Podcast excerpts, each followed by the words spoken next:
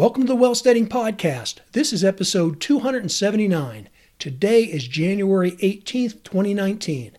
I'm your host, John Pugliano. I'm also the founder and money manager at investablewealth.com. Well, hey, how about this New Year's rally? The S&P 500 is up about 12% from the Christmas Eve lows. Did you read all those scary gloom and doom articles and all the apocalyptic videos over at YouTube and the scary comments on Facebook. Ah, economic collapse, 50% correction, bear market. Did you panic and sell too soon? A lot of people got scared into selling at exactly the wrong time. In this episode, I'm not going to specifically speak to this particular market. I've been doing that with illustrations over at my YouTube channel, I will put in a link to a video that I put out last week that specifically showed the value, the fair market value of where the S&P 500 is and how I think fear and greed is going to impact that going forward. And I've been trying to build a case and make the case for about, I don't know, probably close to a year and a half over at my YouTube channel about no, we're not in a recession.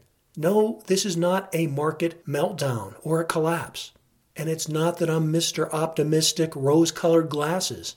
I'm more cynical than anybody I know. But when I look at the facts and I look at the fundamentals, they just haven't been pointing to a recession.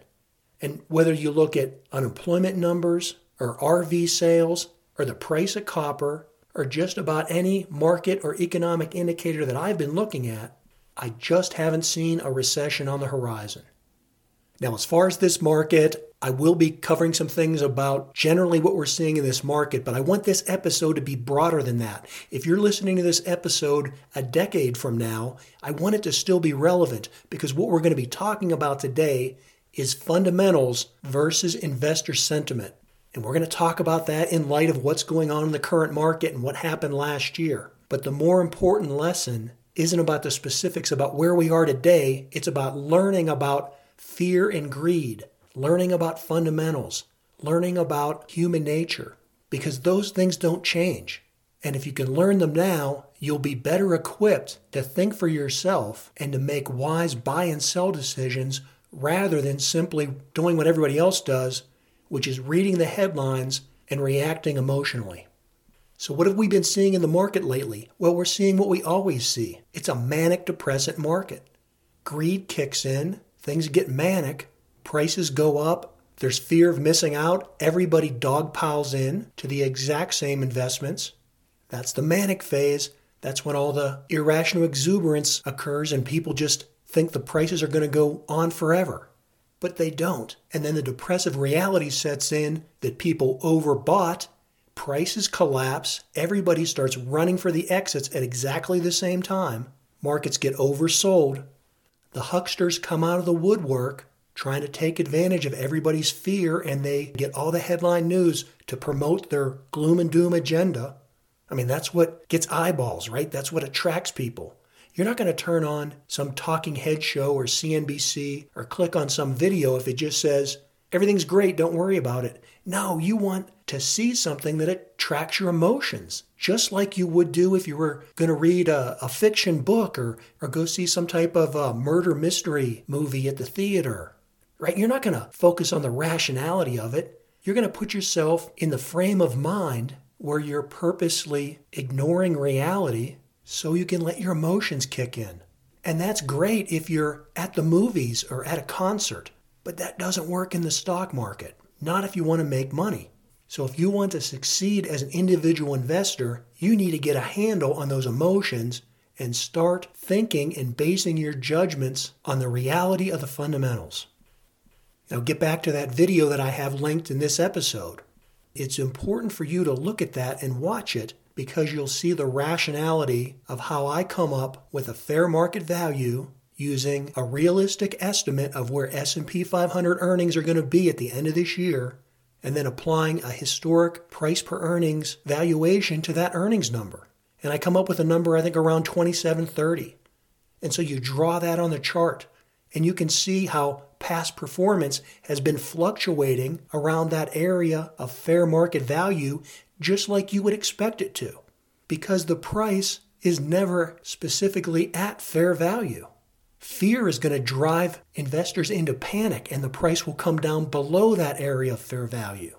And then greed is the exact opposite of that. It will push the price well above fair value. So, the importance of knowing fair value is not so that you can predict the price of an index or an individual stock. It's just to give you a reality check, to ground your emotions so you can look at it and say, fear is taking over investor sentiment right now, like it has been over the last three months and like it had over most of last year. And you can look at that and say the market is trading under fair value. Now, that doesn't tell you that the price won't go lower, but what it can help you decide is the probability of whether buying that dip fits your risk tolerance and if it makes sense for you, if you think you see more upside than downside. Remember, we're not trying to predict the future, we're just trying to assess probabilities. And when you get on the greed phase of the cycle, it doesn't mean that just because you hit a record high that the market won't go higher. If you'd have played that bet in 2017, you'd have consistently lost because the market went on to keep going higher and higher, even though it was well above fair value. And so when you're above fair value, it doesn't mean that you shouldn't be buying into the market, or it doesn't mean that you shouldn't be holding your positions, or it doesn't mean that you should immediately be selling, but it's just an indicator to tell you, hey, you're, you're getting close to the summit here, you're getting close to the peak. Watch out for that edge because you're getting high enough where you may fall off of it.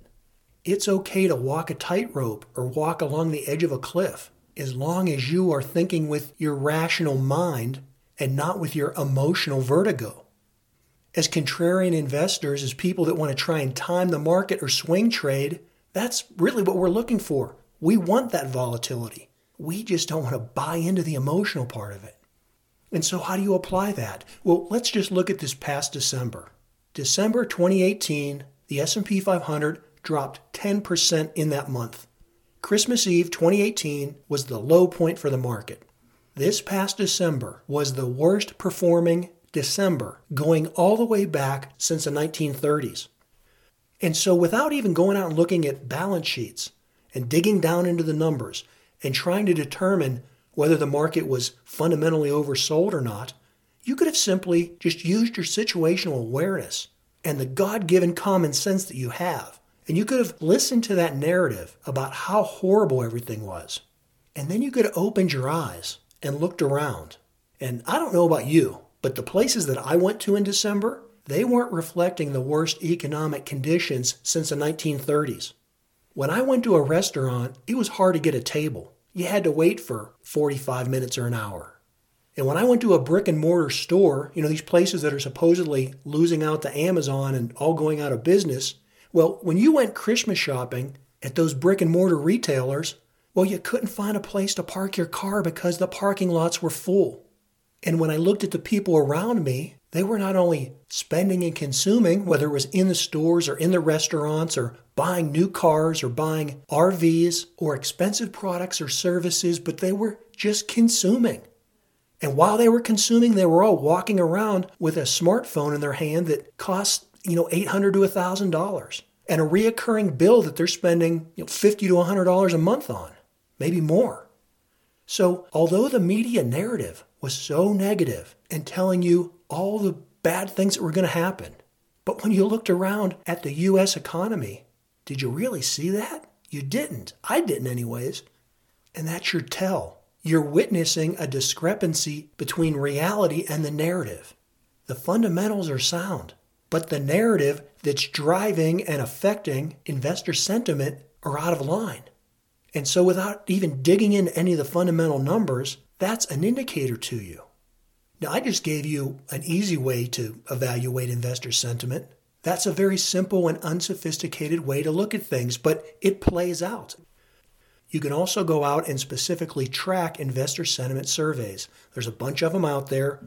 One of the easy ones to have access, a free access to, is the AAII. That's the American Association of Individual Investors. They do a weekly survey of their members. These are just regular old retail mom and pop investors that answer questions for the survey. And you can get a track of what those people were thinking. And in most cases, it's a very good contrarian indicator for reality. If you'd have looked at those investor sentiment surveys in December and in early January, they were among the most bearish, lowest, worst investor sentiment numbers going over, you know, values going over the last 50 years or so.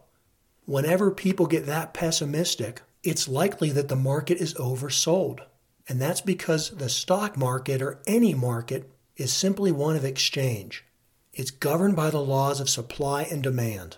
When there's a high demand, if there isn't enough supply to keep up with it, then the price has to go up. And when there's no demand, but there's still plenty of supply, well, then the price has to come down. And it does that until it reaches a balance. That's that fair market value I was talking about.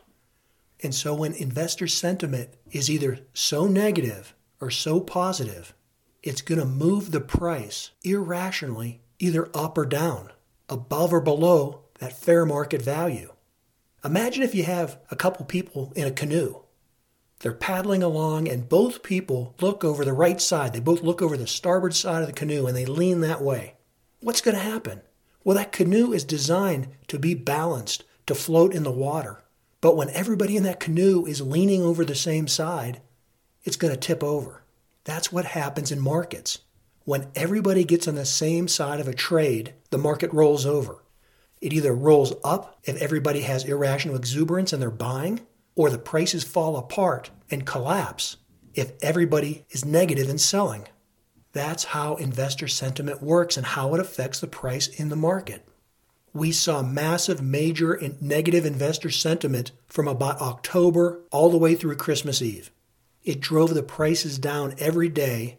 It was irrational, and you knew that because the prices were going down below fair value, that at some point the market would bottom out and start to move back up. And as the beginning of this year, that's what we've seen. A lot of people were selling at the end of the year to take advantage of tax write offs to close out losing positions in their portfolio. So that further drove things to be sold before the end of the year. And then just the opposite happened as we got into the new year. People wanted to start taking that excess cash, putting it into the market because we were in a new tax year, and they wanted to take advantage of the low valuations. So while December 2018 was the worst December the stock market had seen going all the way back to the Great Depression, likewise, January is turning out to be one of the best Januaries because too many people got on the wrong side of the trade. They were too bearish. Now, with the market up some 12% since the Christmas Eve lows, is it likely to keep going higher? Well, I think ultimately it will because we are still under the fundamental fair value of the S&P 500 but at the same time, too many people are getting optimistic. And there's a lot of overhead pressure on this market going up to about 2930 on, on the S&P 500. So you have to be careful getting into the market at this point. Three, four weeks ago was a great time to be buying into the market. Right now, not so much. Doesn't mean that the market won't appreciate from here. I think it will. It's just unlikely to keep rising at the same rate as it has over these past couple weeks.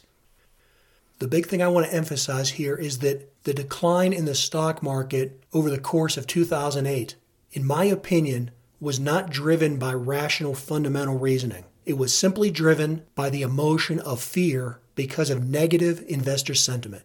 And so to me, those were all great buying opportunities to get in on those dips.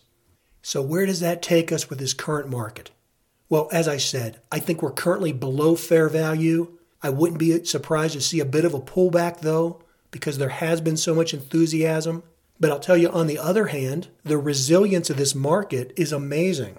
Considering that the government has been shut down for some three weeks, and considering that we're in a definite slowdown with the Chinese economy and the fact that the whole tariff situation hasn't been resolved and the bickering and fighting between Trump and the Democrats, uh, you know, coming out of the White House, and then the absolute debacle of the way the Brexit's been handled, I mean, considering all those things, you would think that there'd be more of a negative impact on the stock market, and yet prices keep going up. So I don't know specifically where things are going to settle out, but I can tell you this. I talked last year about the S&P 500 hitting 3000. I still think this market is at least going that high. It's not going to get there overnight, but I still have that as my long-range target because I don't yet think we're headed to a recession. I want to emphasize that yet. I don't look at the world with rose colored glasses. I'm very much a cynic. I don't think things are rosy. I think there's a lot of problems in the world. And I know from history that when those problems do emerge, whether they be small or whether they be large, either way, the economy goes into a recession and the stock market goes into a correction and then into a bear market. Sometimes it's only a 20% correction and it lasts a few weeks or a few months. Sometimes it's a 50% correction and it lasts for over a year. I know that those things occur. I expect them to occur in the future. But for right now, as I look at the fundamentals, I just don't see those bad things happening in the near term. And I'll tell you the biggest reason why I held my positions through last year and why I remain optimistic this year. The big factor that drove the market down and crush investor sentiment was the smart money's fear of rising interest rates. Because if you look at virtually every recession that's occurred over the last hundred years, it's happened because the Federal Reserve tightened and raised interest rates too much, and they dried up the money supply and they forced the economy into recession. And that's not an accident. That's the way the Federal Reserve operates. And so the fear is now that with this quantitative tightening that's going on, that the market will go into recession. But when I look at the underlying money flows and I look at the actual money levels in the economy, I see tightening, but I don't see a constriction that's going to cause a recession in the short term. Even with all the talk of inverted yield curves and how high short interest rates were going up, what was different this time around was that we were starting from near zero interest rates. And so, while generally a flattening yield curve or an inverted yield curve is the predecessor to a recession, in this case, it hasn't been, and I don't think it will be yet, because overall interest rates are still so artificially low. The 10 year Treasury right now is at 2.7. That low rate is still very expansionary. And even if it goes up to 2.8 or 3.0 or 3.3, perhaps even if it gets as high as 4, it may not have a huge detrimental impact on the economy because it's so low to begin with. Whenever we had flattening or inverted yield curves in the past, that 10 year Treasury was well above 6%. That's more than twice where it is right now.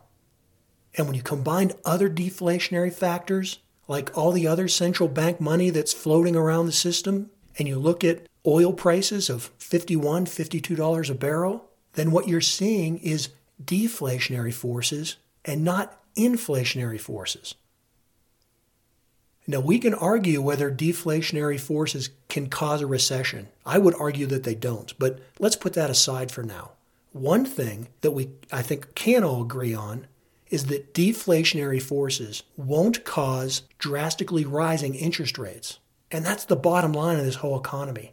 Low interest rates have been what's driven this economy. The access to cheap and abundant money hasn't gone away. It's tightening, the rate of increase is slowing, but there's still plenty of cash floating around in this system. And so, for that fundamental reason, I didn't believe last year, nor do I believe this year, that interest rates are going to get out of hand. And that fear of rising interest rates was exactly what drove the smart money into a panic in 2018 and caused every major dip that we saw last year. Remember, the market hit an all time record high in January. That was right after the corporate tax cuts got approved. And then in early February, when the jobs numbers came out and they were so large, and unemployment started to go down so low, and the Federal Reserve was talking hawkish and talking tough about raising interest rates and about staying on schedule and about reducing the balance on their spreadsheet. Well, what happened? The market started to fall apart in February of 2018. It was because they were afraid that the Federal Reserve is going to take away the punch bowl and hit the brakes. The market declined and vacillated all the way through June. But then, as we got into the summer months, investors started to realize that the economy wasn't slowing down nearly as much as they thought, that the rise in interest rates still hadn't caused an inversion in the yield curve, that corporate borrowing was still taking place, that consumers were still buying products on debt, and that despite all the turmoil coming out of the White House and all the threats of trade wars and tariffs, global trade was still plugging along. And so as a result of that, the fundamentals started kicking in and you saw the S&P 500 climbing a wall of worry from June all the way until mid-September when it hit another all time record high. And then October 3rd, just like clockwork, Jerome Powell, the chairman of the Federal Reserve, he came out, he gave a speech, and he said that interest rates were still far away from neutral. Now, neutral is the interest rate level that, as the name implies, it doesn't have an expansionary effect on the economy, meaning it's not too low, nor does it have a detrimental, penalizing effect on the economy to where it's too high. It neither encourages nor discourages lending. And Chairman Powell said we were still a long way from neutral, meaning that rates had to go a whole lot higher. Well, immediately the market started going down. It came right off of those record highs, and the Federal Reserve kept talking tough. Nobody walked back those statements. And in December, when they met for their final meeting of the year, where they not only increased interest rates for the fourth time that year, but they also came out with a pretty strong statement saying that they felt that the economy was fundamentally sound, which is the same thing that I'm saying, and that they would take the appropriate action. Well, again, that further panicked the market, and from that FOMC meeting until Christmas Eve, the market plummeted. Now, here's the interesting aspect of all that. Virtually everybody expected the Federal Reserve to raise interest rates that quarter of a, of a percent. So that wasn't the news. But what was concerning the market was that the Federal Reserve seemed to be obstinate, that they were turning a deaf ear to the fact that the stock market and the overall economy was slowing down. Incidentally, as we knew that it would slow down because there was no way we could have 23% growth in corporate profits because the leading edge impact of the tax cuts occurred in 2018 and they wouldn't occur in 2019. But again, that didn't mean we wouldn't have growth or expansion. It just meant that it wouldn't grow at 23%.